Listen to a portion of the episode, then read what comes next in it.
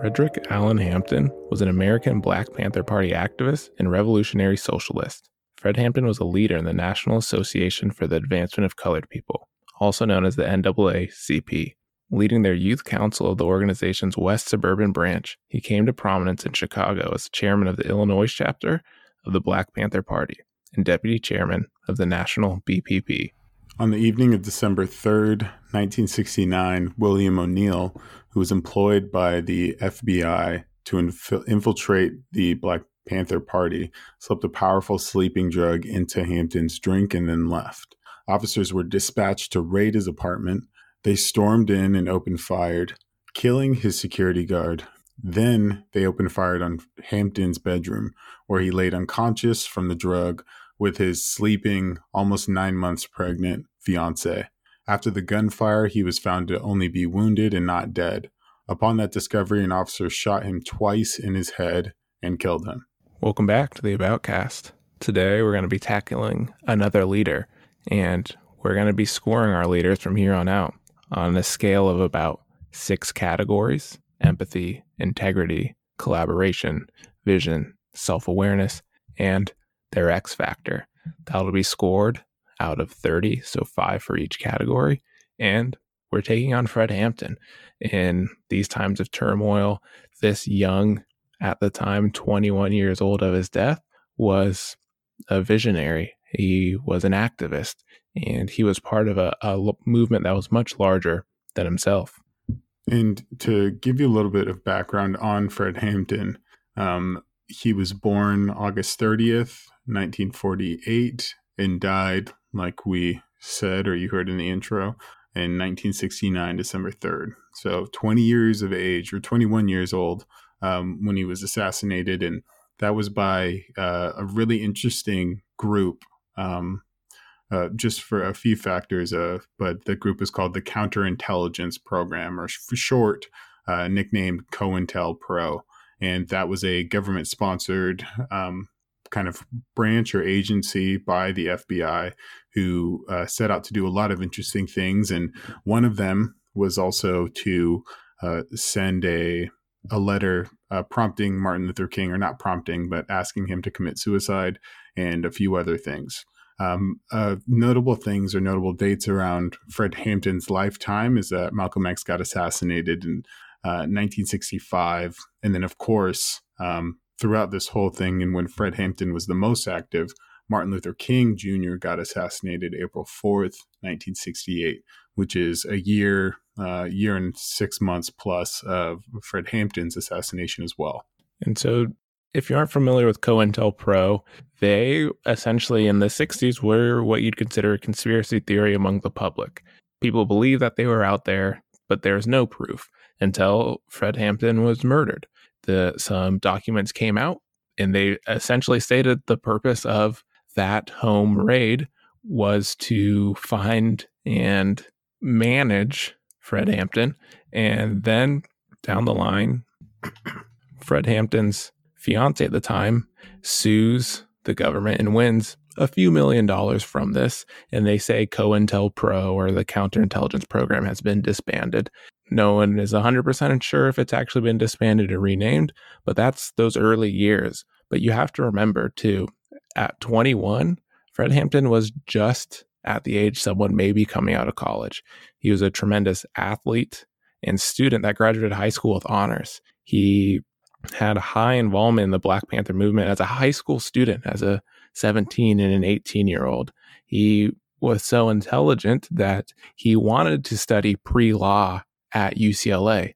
However, he got so engaged in his work with the N double A C P chapter and the Black Panther Party that he ultimately stayed in Chicago to help the cause. A couple tidbits on um, one, the uh, the kind of how the documents came up on COINTELPRO was there was a small branch uh, of two two F B I agents who were manning kind of the Co- COINTELPRO headquarters in Pennsylvania.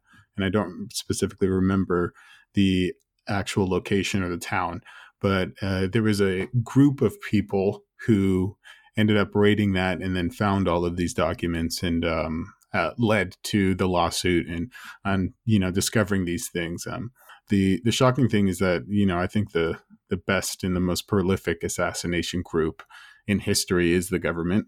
Um, this one specifically uh, targeted Fred Hampton because of his ideologies of um, kind of a neo-socialism, socialism in a sense, and whatnot. Um, and then to further on your point, Julian, he, you know, his presence in the um, in the Black Party movement, Panther, Black Panther Party movement, when he was young, um, he was also credited for a lot of things. And one was that there wouldn't have been as many Um, you know, like African American or Black teachers in the actual Chicago school district where he grew up, if it wasn't for Fred Hampton kind of advocating for it as a as a teen in his seventeens, sixteens and whatnot. So um, it's extraordinary to see kind of um, somebody who has such, um, you know, latent um, skill. It seems like being gifted in uh, sports and academics, and obviously um, quite prolific with uh, persuasion and advancing other people's or his own ideas in a collective manner as well. And we might say too, I found this interesting, Jordan, is that this leader, Fred Hampton, was extremely self-aware for a eighteen, nineteen, twenty year old who understood his intellect at a very high level, understood his characteristic being extremely charismatic, understanding the power of intelligence and education in these positions, and essentially was using his greatest power of presentation. He was a master orator. He was the likes of what you see M L K, the likes of what you heard from Frederick Douglass, the ability of Sam Cooke in the way of presenting these messages to his people. And that is one of the biggest threats at the time of the sixties from COINTELPRO or the government, is that these activists are understanding and intelligently informing and educating their audiences on how to progress in society. So he uses these skills to impress these opinions and these thoughts and give these think pieces on where African American or Black culture should be moving to in the mid to late sixties as a twenty year old. It's absolutely phenomenal to think of someone who's a few years younger than me being at that stage, at the height of those tensions and that civil rights movement, to go on stage and go on T V and perform at that level. I think it's uh, kind of one of the classic um, like byproducts, and the way that, you know, twenty-three and me can track uh, where your lineage is or who your cousins are, or who uh, your great grandfather is and where they come from. It's almost, um, you know, you could see these characteristics in people. And Fred Hampton, I think, is an excellent example where you mentioned uh, his skill of oration. And I think that's um, a perfect example of who he was around, talking about Malcolm X, um, you know, uh, with Doctor Martin Luther King, like you mentioned. Um, these people were ex- exquisite storytellers, and um, and that's how I think one of their greatest strengths, and one that Fred Hampton obviously gleaned off of just by being exposed to, or um, you know, of course, I'm sure he crafted the skill himself a bit too, just being how prolific of one he was. Uh, another thing that I think uh, is important to talk about is that, um, well, two things. One, I think there is a sense of a prodigy in Fred Hampton. You know, we talk about his age and we talk about what he's done. And essentially what that means is that he was extremely advanced for his age. And I think that human beings naturally have a predilection towards people who are extraordinarily gifted, in a sense where it almost seems unnatural that they could have gained this skill in this amount of time. And I think that's a classic Fred Hampton thing, being that he was doing crazy things and um, had such an impact on the, in, on like a global scale uh, for such a young age. And I think that helped him with his charismatic kind of charm, in a sense where people really could get behind somebody, um, not in almost, you know, in the sense of modern day, you think of a young person not being intelligent or not being worldly enough to take on the views of uh, something as complex as social justice. But uh, he actually kind of used something that would be a disadvantage of normal people, being like lack of experience and age, as kind of a as one of the things that made him so compelling, uh, being so young and um, gifted. And uh, I, I think that's yeah, extraordinarily clear in that. Um, and, you, you know, you could just see he's a thinker, extraordinarily intelligent as far as creative problem solving by the things he does that we'll talk about a little bit more with the non-aggression pact. Um, you know, he's uh, he's extraordinarily ge- generous and things of that nature where it's just, um, you know, it's it's kind of freaky to see all these characteristics in a human being, for one. Um, but to see them at uh, matured and developed at such a young age is, um, you know, that that just sets it even further on. And as a young adult, Fred Hampton was also extremely grounded. I think that's where some leaders can get lost in their path, is losing their roots, losing what drove them to be where they're at. And Fred Hampton understood Chicago, understood his representation. And I think other individuals saw themselves in him, even though he was twenty or twenty-one. And also, the Black Panther Party has always been majorly female with male representatives. And so on the other other end, you have Angela Davis, who is highly intelligent as well, battling her own lawsuits from her research and feeding between her and Fred Hampton passings and spending notes that there is this sense of unity going on. And so for Fred Hampton, he understood before he was in the Black Panther Party, he was working with the N double A C P. And what he was doing at seventeen and eighteen was forming this West Suburban branch all on his own. It didn't exist.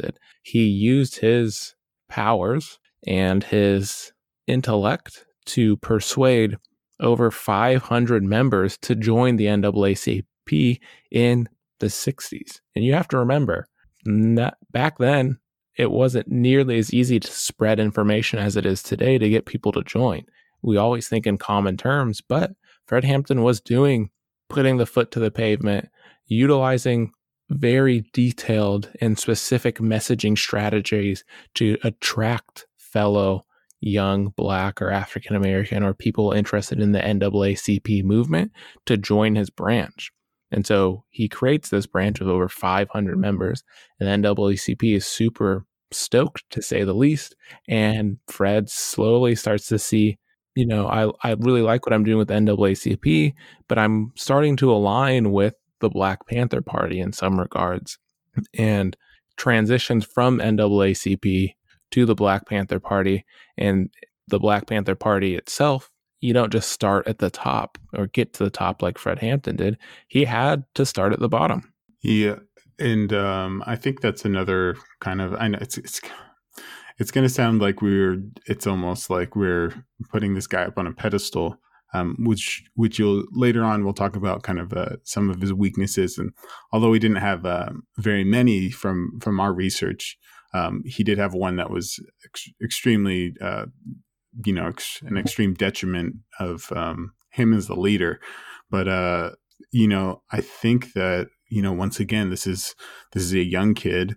Um, the Black Panther Party movement uh, recognized him um, from his work with the uh, N double A C P.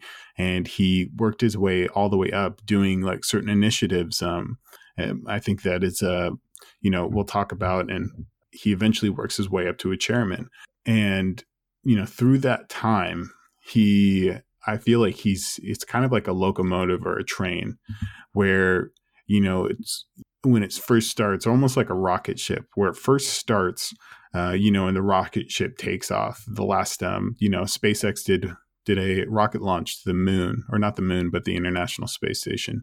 And when you see a rocket launch, you see this tall kind of monolithic thing, and then you hear the countdown. You know, four, three, two, one. You hear this massive and giant explosion. But if you actually are just staring at it and you put it on mute, you would see this thing kind of, you know, the flames at the bottom of it. But at first, you don't see it move at all, you know, and then it starts like slowly moving. And then you're like, okay, so it's off the ground and it's, you know, moving. And now it's like going even faster. And now it's even going faster than you realized it, you know, it was going, and then it breaches the atmosphere. And I think that was kind of Fred Hampton's mo- like an inertia, inertia and momentum when it came to um, his work and how quickly he came about, where, you know, if you were to track it, you'd almost be, if you blinked, you would miss a big chunk of that, you know, for the Fred Hampton rocket ship, Fred Hampton X, um, it was slow, but then it got extremely fast, extremely quick. And um, throughout his lifetime, obviously, but also in, throughout his moments being, uh, you know, working for social justice and uh, civil rights.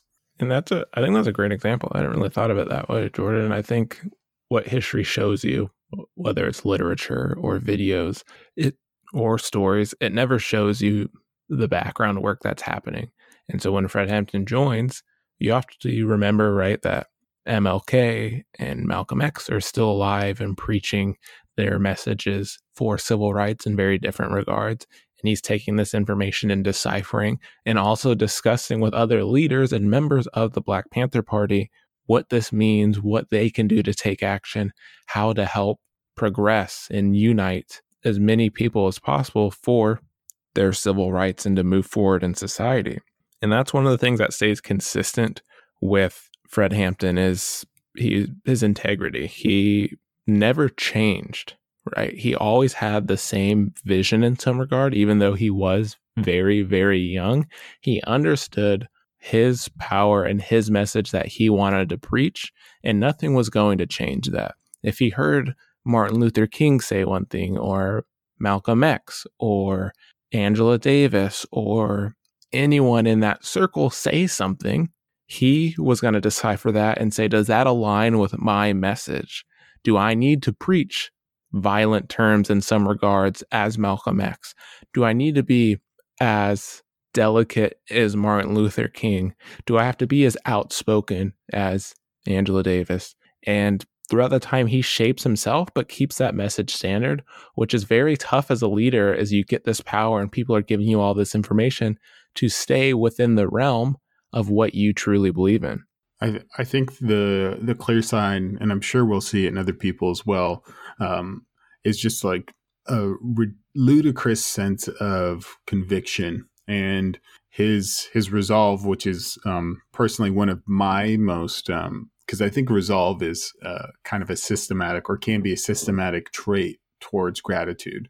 Um, but further on in that point, I think that his resolve of kind of, um, I think, I think neo-socialist could be a good word to describe him, of kind of the way that he worked was so in stride and in tune with what he was kind of, uh, what he believed. And so with that neo-so- neo-socialism to, you know, take away from the extremely rich and help out the impoverished was, you know, many of his acts. So uh, the beautiful thing about this guy was that he, you walked the walk and uh, quicker than I think he even talked the talk. And a perfect example is the, um, so there was an incident where one of his first times being arrested was, had to do with kind of this socialist like act, and it was quite like Robin Hood-esque. And I think that Robin Hood's like the f- perfect or the first, you know, childhood thing of a socialist that we get, that's a hero. Um, and uh, not that I, you know, this is beyond what my personal perspectives of a socialist is, but uh, uh, you know, he stole about seventy-one uh, ice cream bars to give to the underprivileged. So like, you know, inner city kids or kids that couldn't afford it on a really hot day in Chicago. Um, and, you know, obviously, you know, sneaking, could you imagine stealing seventy-one of anything? It could be, you know, short of like seventy-one, you know, like letters, and like just going about it. Like, you know, there's a sure shot that you're going to get caught, but through this man's conviction and resolve of, you know, pushing the socialist agenda forward and walking that walk, like I said, he did that thing. And then, you know, this stacks up on uh, later, he does bigger things. This Fred X movement again, he, you know, had a free breakfast breakfast program where he basically fed, I think, about six hundred people um, in the mornings, and just just fed them socialism. He was pushing that agenda. He also had a thing of, you know, like free legal support to people as well. And I think that this is just, you know, one of the strongest things. And I would love to debate this topic because, um, as you can, uh, we'll go through the scores later, but I was having a hard time determining what that actually was, because in a sense, um, you know, there is a, like Julian mentioned, there is empathy on our scale, which I think is extraordinarily important for uh, not only a leader, but just a, just a regular person's success. But um, I'm not necessarily sure that's not just sympathy, because he grew up around this stuff. And even though he was extra- extraordinarily intelligent and um, seemed like he had so many resources, um, you know, there was a rumor that said that his mom, and I apologize for not confirming this beforehand, but I thought this would be a perfect example of uh, a place while I was doing research, I heard this, his mom babysat Emmett Till. So there's, there's these, um, I don't know how to describe it. I think that there's a real sense of something that he's lived through that he doesn't want others to live through himself, which isn't technically empathy, but uh, is sympathy, which is, it's close to, but not the same thing. Uh, what are your thoughts on that, Julian? So I think the when I, I take it a step back, right, that free breakfast program was huge in a lot of ways. As Jordan said, it, it fed a, a tremendous amount of people. And it wasn't like Fred Hampton just came out and did it one day on a whim. He had gone to the local precincts and governments in order to get a form of aid or welfare to help with this cause. And basically at the time, right, in the sixties, everyone was saying, we don't want to help the black man, the black woman, in any regards in these strategies. And so Fred continued to push on and found a way to fund this free breakfast program. And even with the law assistance, he went to a ton of lawyers to try to get that help. And very few gave him the okay that they would work with him. And it was all these steps you don't see behind the scenes to do so. And how many times this dude was shut down in order to do these jobs. I'm sure he had a tremendous amount of ideas that never got anywhere because no one wanted to help. You look back on it and you're like, oh, free breakfast program. That makes sense. That's going to help in some regards. It's going to add nutrition. It's going to add aid to these communities that need help. And I think where that pivots to is in terms of, you know, it being, I think it, I understand where you're coming from in terms of empathy and sympathy. And I think, you know, if you look at the very broad understanding of empathy, it's just the simple ability to understand or share those feelings.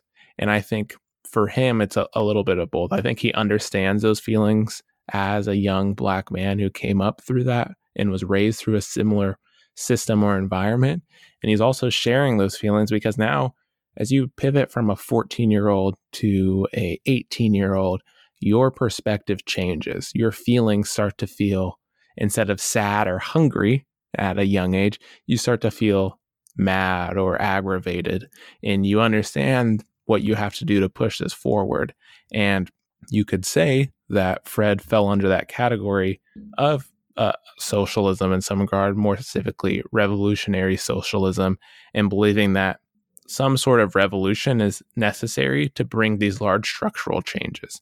And so he's trying to create this revolution in himself from the feelings of what he knows now and what he sees in his local community, and preaching that message to a larger choir in order to start poking the bear and making these changes occur and bringing it to, if anything, national attention to get that sympathy from a larger audience who's starting to say, you know what, that's not right. The only way people back then were learning about this stuff was on T V or the radio. Once again, they didn't have any form of quick communication. It was the T V or the radio. The T V didn't pick it up. You didn't know. So Fred Hampton used his power to push himself to make these and talk about these changes and mention the free breakfast program or this law assistance when he was being filmed for whatever reason, or they were interviewing or sitting in on a speech, to push that to larger a larger group or demographic to under, also understand and share those feelings throughout the United States. Okay. So you're essentially kind of equating it to not his, not particularly his ability of empathy, but his ability to invoke others to feel empathy, which I think is uh, maybe notably um, different, but I think kind of goes on to another spot that I think is probably pinpoints that a little bit better was uh, as far as collaboration. And I think collaboration is ridiculous. Like, you know, this dude is really extraordinary when it comes to that. And when I mentioned creative problem solver, um, it's like when I was reading and doing research on Fred, it, you know, so essentially to give you guys, uh, you know, let you guys in my head and understand what I'm talking about. Yeah, this dude was extraordinarily persuasive and um, not only, you know, in collaboration with others around his specific movement, but collaboration around people that necessarily weren't particularly um, initially right off the bat interested in that. And I think that's probably where the invocation of empathy, um, you know, we're on the same point on that, where he was extraordinarily um, gifted in that sense, um, or sharp, because he had a non-aggression pact, which particularly pinpointed the most aggressive members of our society today, which is gang members. And so essentially what he would do is that with kind of the, um, the message of, um, you know, this is what we're about, the Black Panther Party movement. And um, it's particularly what Fred is about, because obviously Fred is, you know, Fred at all times and stays on brand with, uh, I actually really enjoyed that. The thing that you said as far as a, um, social, uh, social revolutionary, I think is what you said. And well, you know, Fred says, I'm a revolutionary. Um, you know, it's one of his classic sayings, but, uh, you know, I just, I just want you guys to think about like how creative that is to, um, go to, it's almost like, see, and I, I, I don't have an analogy for this particularly right now, but if you can imagine, Um, going to these gangs that don't give a shit about you and compelling them to feel a certain way, to be on your team, to not only, um, you know, push your cause, but also um, do something that might be against their nature as far as not being aggressive. And that might be towards another gang member or another person. But, um, you know, that level of collaboration is ridiculous.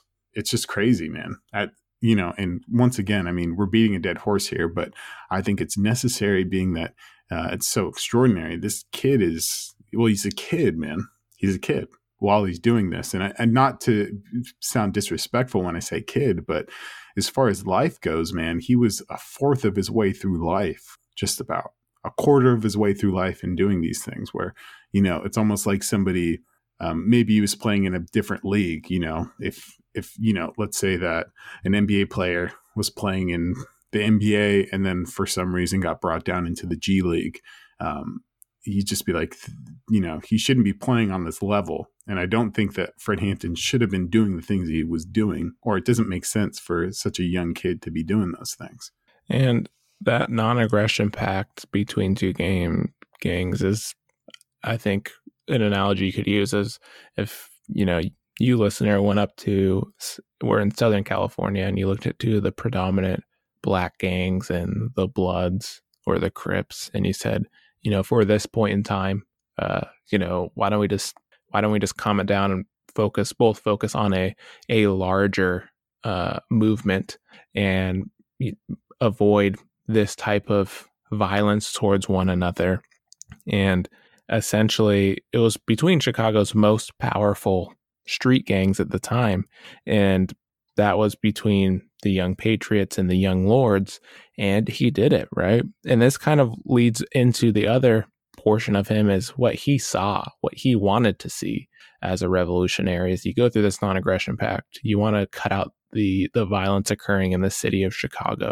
You go to these gangs and you start to work on that, and then you develop a broader picture for equal equal representation um, within what we eventually come to know as the multicultural movement, the Rainbow Coalition. And so they utilize this coalition concept to bring in a variety of organizations to help for this movement. Um, and this was a big thing that put him on the radar for the government at that time, is that highly intellectual bringing of diverse group of people and organizations together to create this power to persuade the area, the state, the country to look into these nasty doings and these nasty structures that have been placed around them as the Black community is frightening to someone who's trying to maintain power. It was, I think, about when he was seventeen, from what I read, that the F B I was watching Fred. So before, could I think that's, you know, you could imagine that it would be in a movie, but the kid is a hacker where the F B I would be watching him or them. So it's just kind of, it's crazy. It's crazy. And, you know, the, the main reason that the Um, COINTELPRO was so interested in Fred was at the time, there was a lot of pressure and a little bit of history. There was a lot of pressure between, um, obviously, international forces. We're talking uh, Russia um, and also a little bit further out east of kind of this socialist and communist um, communist friction rubbing up against the, of course, capitalist um, ideas of the West. And so being that these were so fresh, um, and kind of such a prevalent threat in America, the the U S kind of bumped up anybody who was making too much noise about the socialist cause or um, kind of um, anti-capitalist ideas. That's who they keyed in on specifically at this time, and uh, was a somewhat of an interest in the actual uh, COINTELPRO, and so that's why they keyed in on some of these people. Um, as far as Martin Luther King and uh, Fred Fred Jones as well. And uh, to further on the point with the vision, because um, we're stepping through this, um, and for you, those of you who are listening at home, this is obviously kind of going through actually what we're scoring on. So we're giving you the evidence of why we decided to score on these things. But um, one more thing on the vision is that he he also... Uh, produced as a chairman of the um, Chicago chapter of the Black Panther Party movement. He also kind of fostered and created the Police Accountability Project, which is still going on today.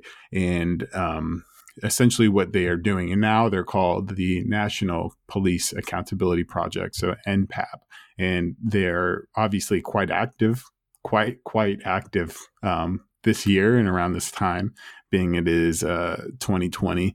Um, with basically accountability, um, legislation with police officers, um, legal action when it comes to those who have been wronged by police, and looking into all of those things. So, you know, um, this vision of, uh, you know, this dude once again walked the walk and walked or walked the walk. And then I think talked the talk in some senses. So even backwards than you usually hear the saying, because he was doing a lot. And um, this is one that you've, you know, exists today and is still quite prevalent. Well, especially during these moments of um, kind of unrest, you could say. So um, another like really strong point of of him um, kind of fostering people of his community, of his type and of his demographic, and not necessarily you, you don't need to look into Black, but uh, there's other communities that, um, you know, are afflicted by Um, you know, corruption and the things that he was seeing in his neighborhood as far as lack of resources. And that's why he did, you know, his outreach programs for the food um, so that people can, you know, have something to eat and uh, things of that nature. So um, just, uh, you know, there's things in, ve- well, not even, it's, it's, you can't really say a vestige or like vestigial limbs of Fred Hampton's, but um, because they're alive still. But um, there's things that he's left behind that is um, yeah, quite active and prevalent to this day, uh, which is an attribution to to his ambition. Of course, he wasn't leading it twenty years ago because he wasn't around, but um, the founding and getting that up and off of its legs and um, into good leadership is something that I don't think that you could not credit Fred Hampton for, at least in some sort of way.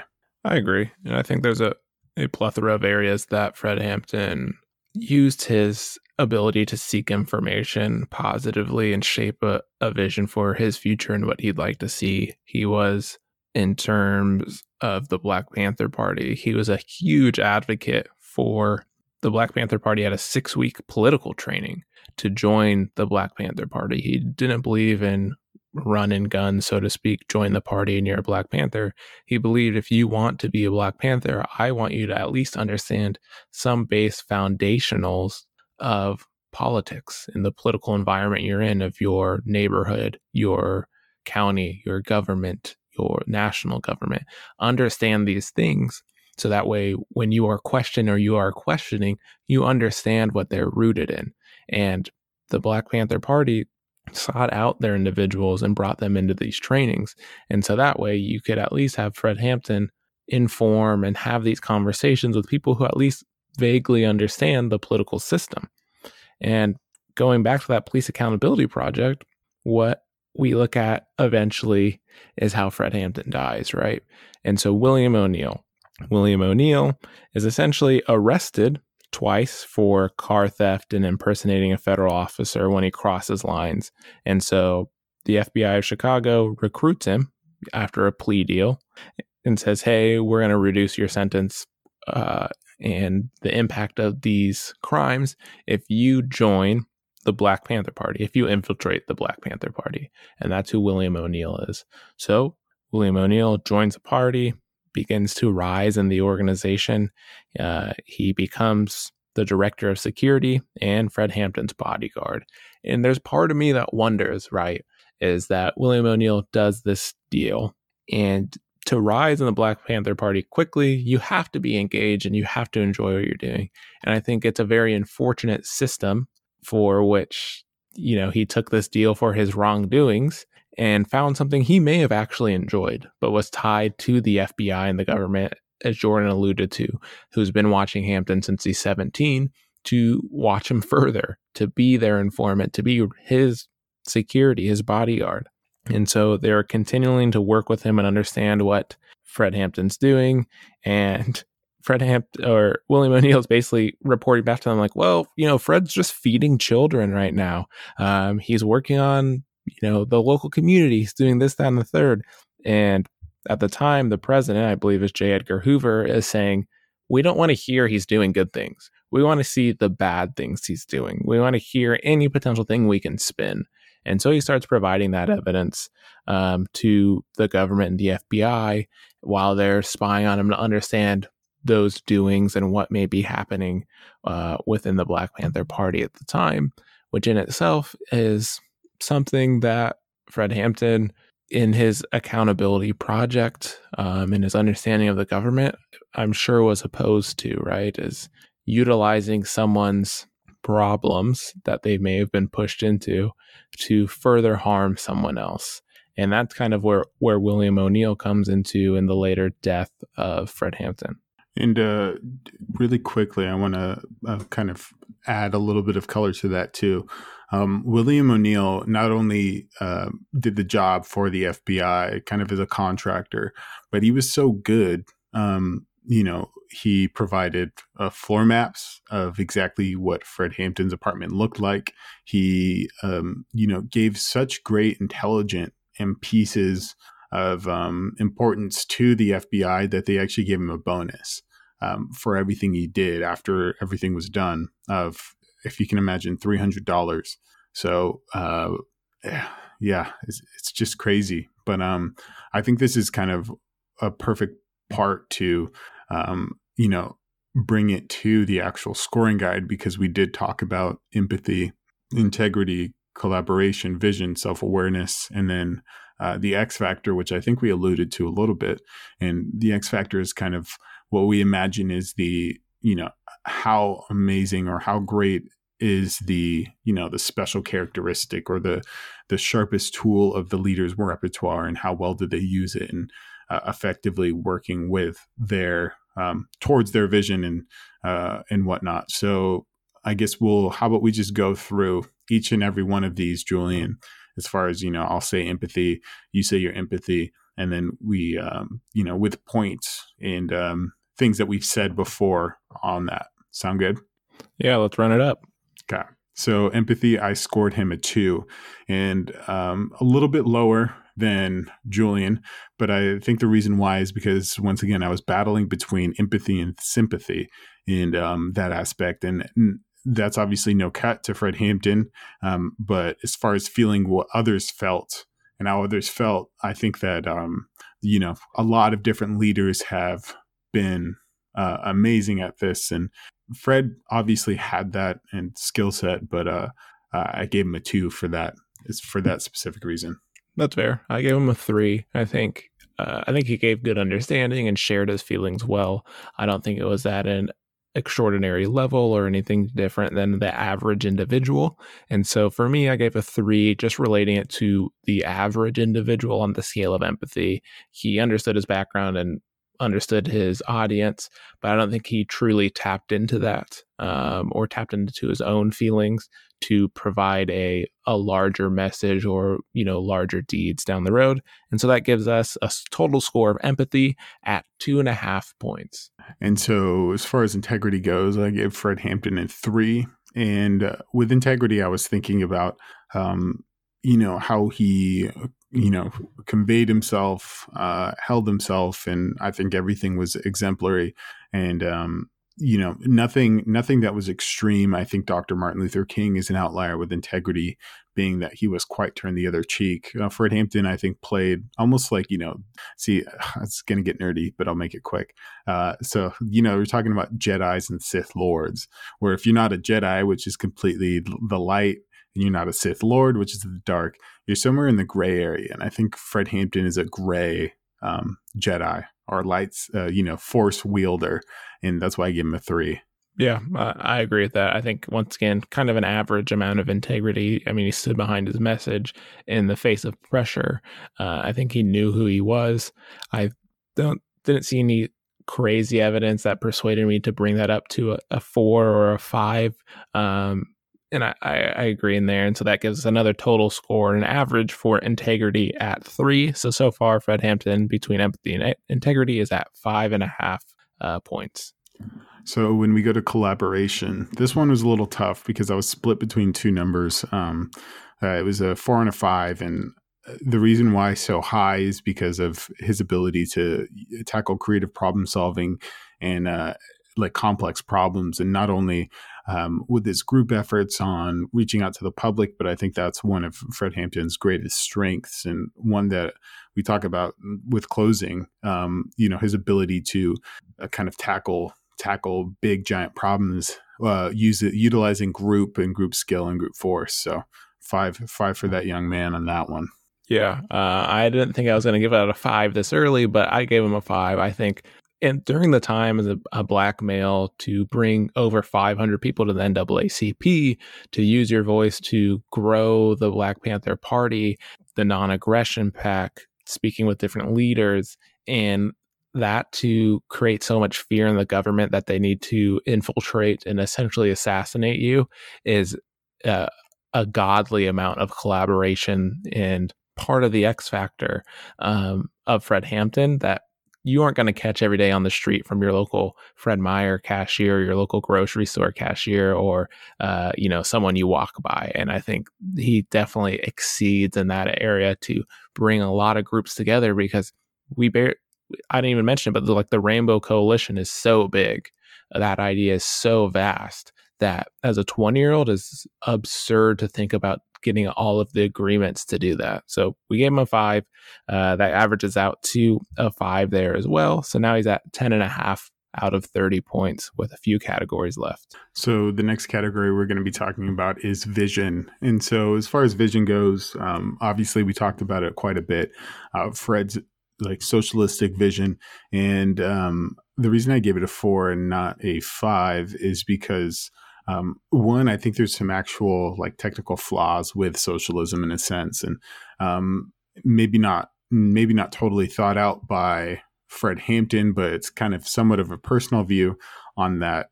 Uh, as far as uh, you know, his kind of resolve for his vision was exquisite, but as as far as the actual foundation that he was standing on, I think it's quite flawed. Or not quite flawed, but there's enough for me not to give him a perfect score on vision. Yeah, I gave him a four as well, uh, above average. Part of me, the reason I didn't give him a five in this case was, I, not to discredit, I think Fred Hampton was at the right place at the right time with his ideas. Um, I think he was extremely courageous to do so. And I, you know, some of those ideas you have to extrapolate on, but I think some of those ideas may have occurred within the Black community at some point, maybe from someone else, um, or been tasked. But I do think the the just the courage to bring that to the forefront um, and think that way as a twenty-year-old was definitely above average. And so once again, a four, uh, averaging out to a four from us. Uh, and we're moving on to our final two categories. So our uh, second to last category is self-awareness. And you'll see I'll, I gave Fred Hampton another two on this. And one is the classic um, downfall. And I think self-awareness is also kind of awareness of what's around you. So not only like, you know, how you are doing like internally, but I think self-awareness is kind of an art to awareness in general. So I gave him a two uh, just for his lack of awareness of um, not only, you know, him, him as a person, which would be difficult to know as such a young person, but um, self-awareness in how he conducted himself and who he like left around as well, because there's enough introspection and um, letting somebody infiltrate that deeply into your cause. Um, and I'm absolutely not blaming Fred Hampton for being assassinated or having a mole in his operatives and not catching it. That's extraordinarily difficult, but um, it definitely uh, is one of the factors that I need to weigh out and measure when giving Fred Hampton the score of a two. Yeah, that, that's fair. Now that I hear you explain it, I gave him a three. I think he just fell into that category of a a, tw- a very powerful twenty-year-old. Um, ju- knew just enough about himself to be effective. Had he gone outside of his comfort zone a bit more often, um, s- sought after other opinions or ideas throughout the United States at that time, he may have found a a, a bigger motive or a bigger Uh, group, or you know, a better way to present his message. No, by no means was he not self-aware, or was he godlike. I think he just kind of fell in the middle road where he knew just enough about himself to to persuade that message, but unfortunately didn't at the time. What's the ability to get information, just didn't do a lot of the legwork, probably because he was busy doing other things and helping others, that he never really found out more to about himself or what he could utilize of his strengths to to take it to the next level. And so that was a two and a half on average. And then for X factor, which is kind of the, um, we might want to talk about this a little bit more as far as our, you know, the special characteristic, and it could be different between Julian and I as well. So I personally gave him an X factor of four. And the reason why is because, um, you know, it's almost like a hero's journey cut before you get the full revolution of it. And for the kind of the self-actualization on the other side, Fred Hampton was just ramping up his battle um, for social justice. And I think the one thing that really was amazing and uh, galvanized people was something I talked about quite a bit in this podcast already, as far as his prodigy-like Um, characteristics. And I think that was one of the most powerful things that he brought to the table, being so young and so prolific. And um, that's why I gave him a four. Okay. Uh, so for me, I think the the X factor for for Fred Hampton was his oration skills and his persuasiveness and that uh, charisma. And I think it fell into a three for me because that was his biggest skill. Um, and I think it kind of ties in with self-awareness, where I think if he had just been a bit bigger, right, uh, it wasn't who he was. And that's why we gave, I gave him, um, you know, such a high score on collaboration and vision. It, it just like taking his message outside of Chicago more often and going on these large speaking tours that other Black activists were doing at that time, um, I think could have really persuaded a lot more people, because I think he fell in that middle between, at the time, Martin Luther King and Malcolm X, on two ends of the spectrum, where you find that middle ground and a lot of people would have aligned with that, and he could have educated, and then they could have gone on to, you know, side with one of M L K or Malcolm X at that time. But I think that's why I gave him a three. And so overall, run it back: empathy, two and a half; integrity, three, five and a half total points; collaboration, five, ten and a half; vision, four, fourteen and a half; self-awareness, two and a half. That gives us seventeen. And his X factor, three and a half, giving him a total score of twenty and a half out of thirty. That is Fred Hampton. Jordan, do you want to hit him with the outro? Absolutely. So um, this will kind of be a closing thoughts on Fred Hampton. So Fred Hampton was an impact leader. somewhat of a, like a high flying act of a leader. His highly persuasive and charismatic ways were amplified by his creative ways of problem solving with the non-aggression pact and so on. His youth and his willingness to walk the walk with multiple public outreach programs he undertook. Um, there are so many leaders that pair persuasiveness with cold and calculating precision. Uh, Fred Hampton used the technique that maximized the effectiveness of group achievement to goals, uh, common goals, that is, specifically in a field. Um, and I think that's really, really characteristic of a lot of military leaders, which makes sense being that the Black Panther Party was quite militant in character, um, where they would have large overarching goals that could only be achieved by a group uh, effort over medium to long-term horizons. This specific leadership strategy, um, I think, is perfect for the institutional racism Fred was and we are still up against. And um, I think that that's kind of is actual weakness in itself. Um, but I'll let you take it from there, Julian. Uh, and so this uh, Sun Tzu quote, I think, captures it well. If you know the enemy and you know yourself, you need not fear the results of a hundred battles. If you know yourself, but not the enemy, for every victory gained, you also suffer defeat. If you know neither the enemy nor yourself, you will succumb in every battle. Fred Hampton knew himself and played to his strengths, but clearly under- underestimated his enemy. He'd been tracked by the F B I since in high school, and of course, it would be hard to assume that was happening. But after the assassination of M L K, it is arguable to think that Fred could have drawn eyes from work that he commenced and continued on to tell and persuade a bigger mission. That's Fred Hampton. Hope you guys enjoyed that and um, kind of follow us along in this journey and be an active participant in uh, looking closely at leaders. And, you know, if you have somebody that you think would be interesting to analyze, like we just did Fred, uh, please reach out to us, um, you know, through Our, our email, which is uh, theaboutcast at gmail dot com, um, or also on Anchor and the other sites that you can find us on. Um, please leave us a, you know, rate us on uh, Apple Podcasts, Google Podcasts, um, and the like.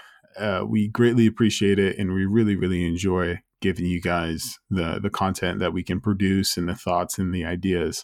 Um, It's, you know, it's, it's, it's really something, it's a privilege. Absolutely. So thank you all. We appreciate your time. We appreciate you for listening, and we'll catch you next time. Peace.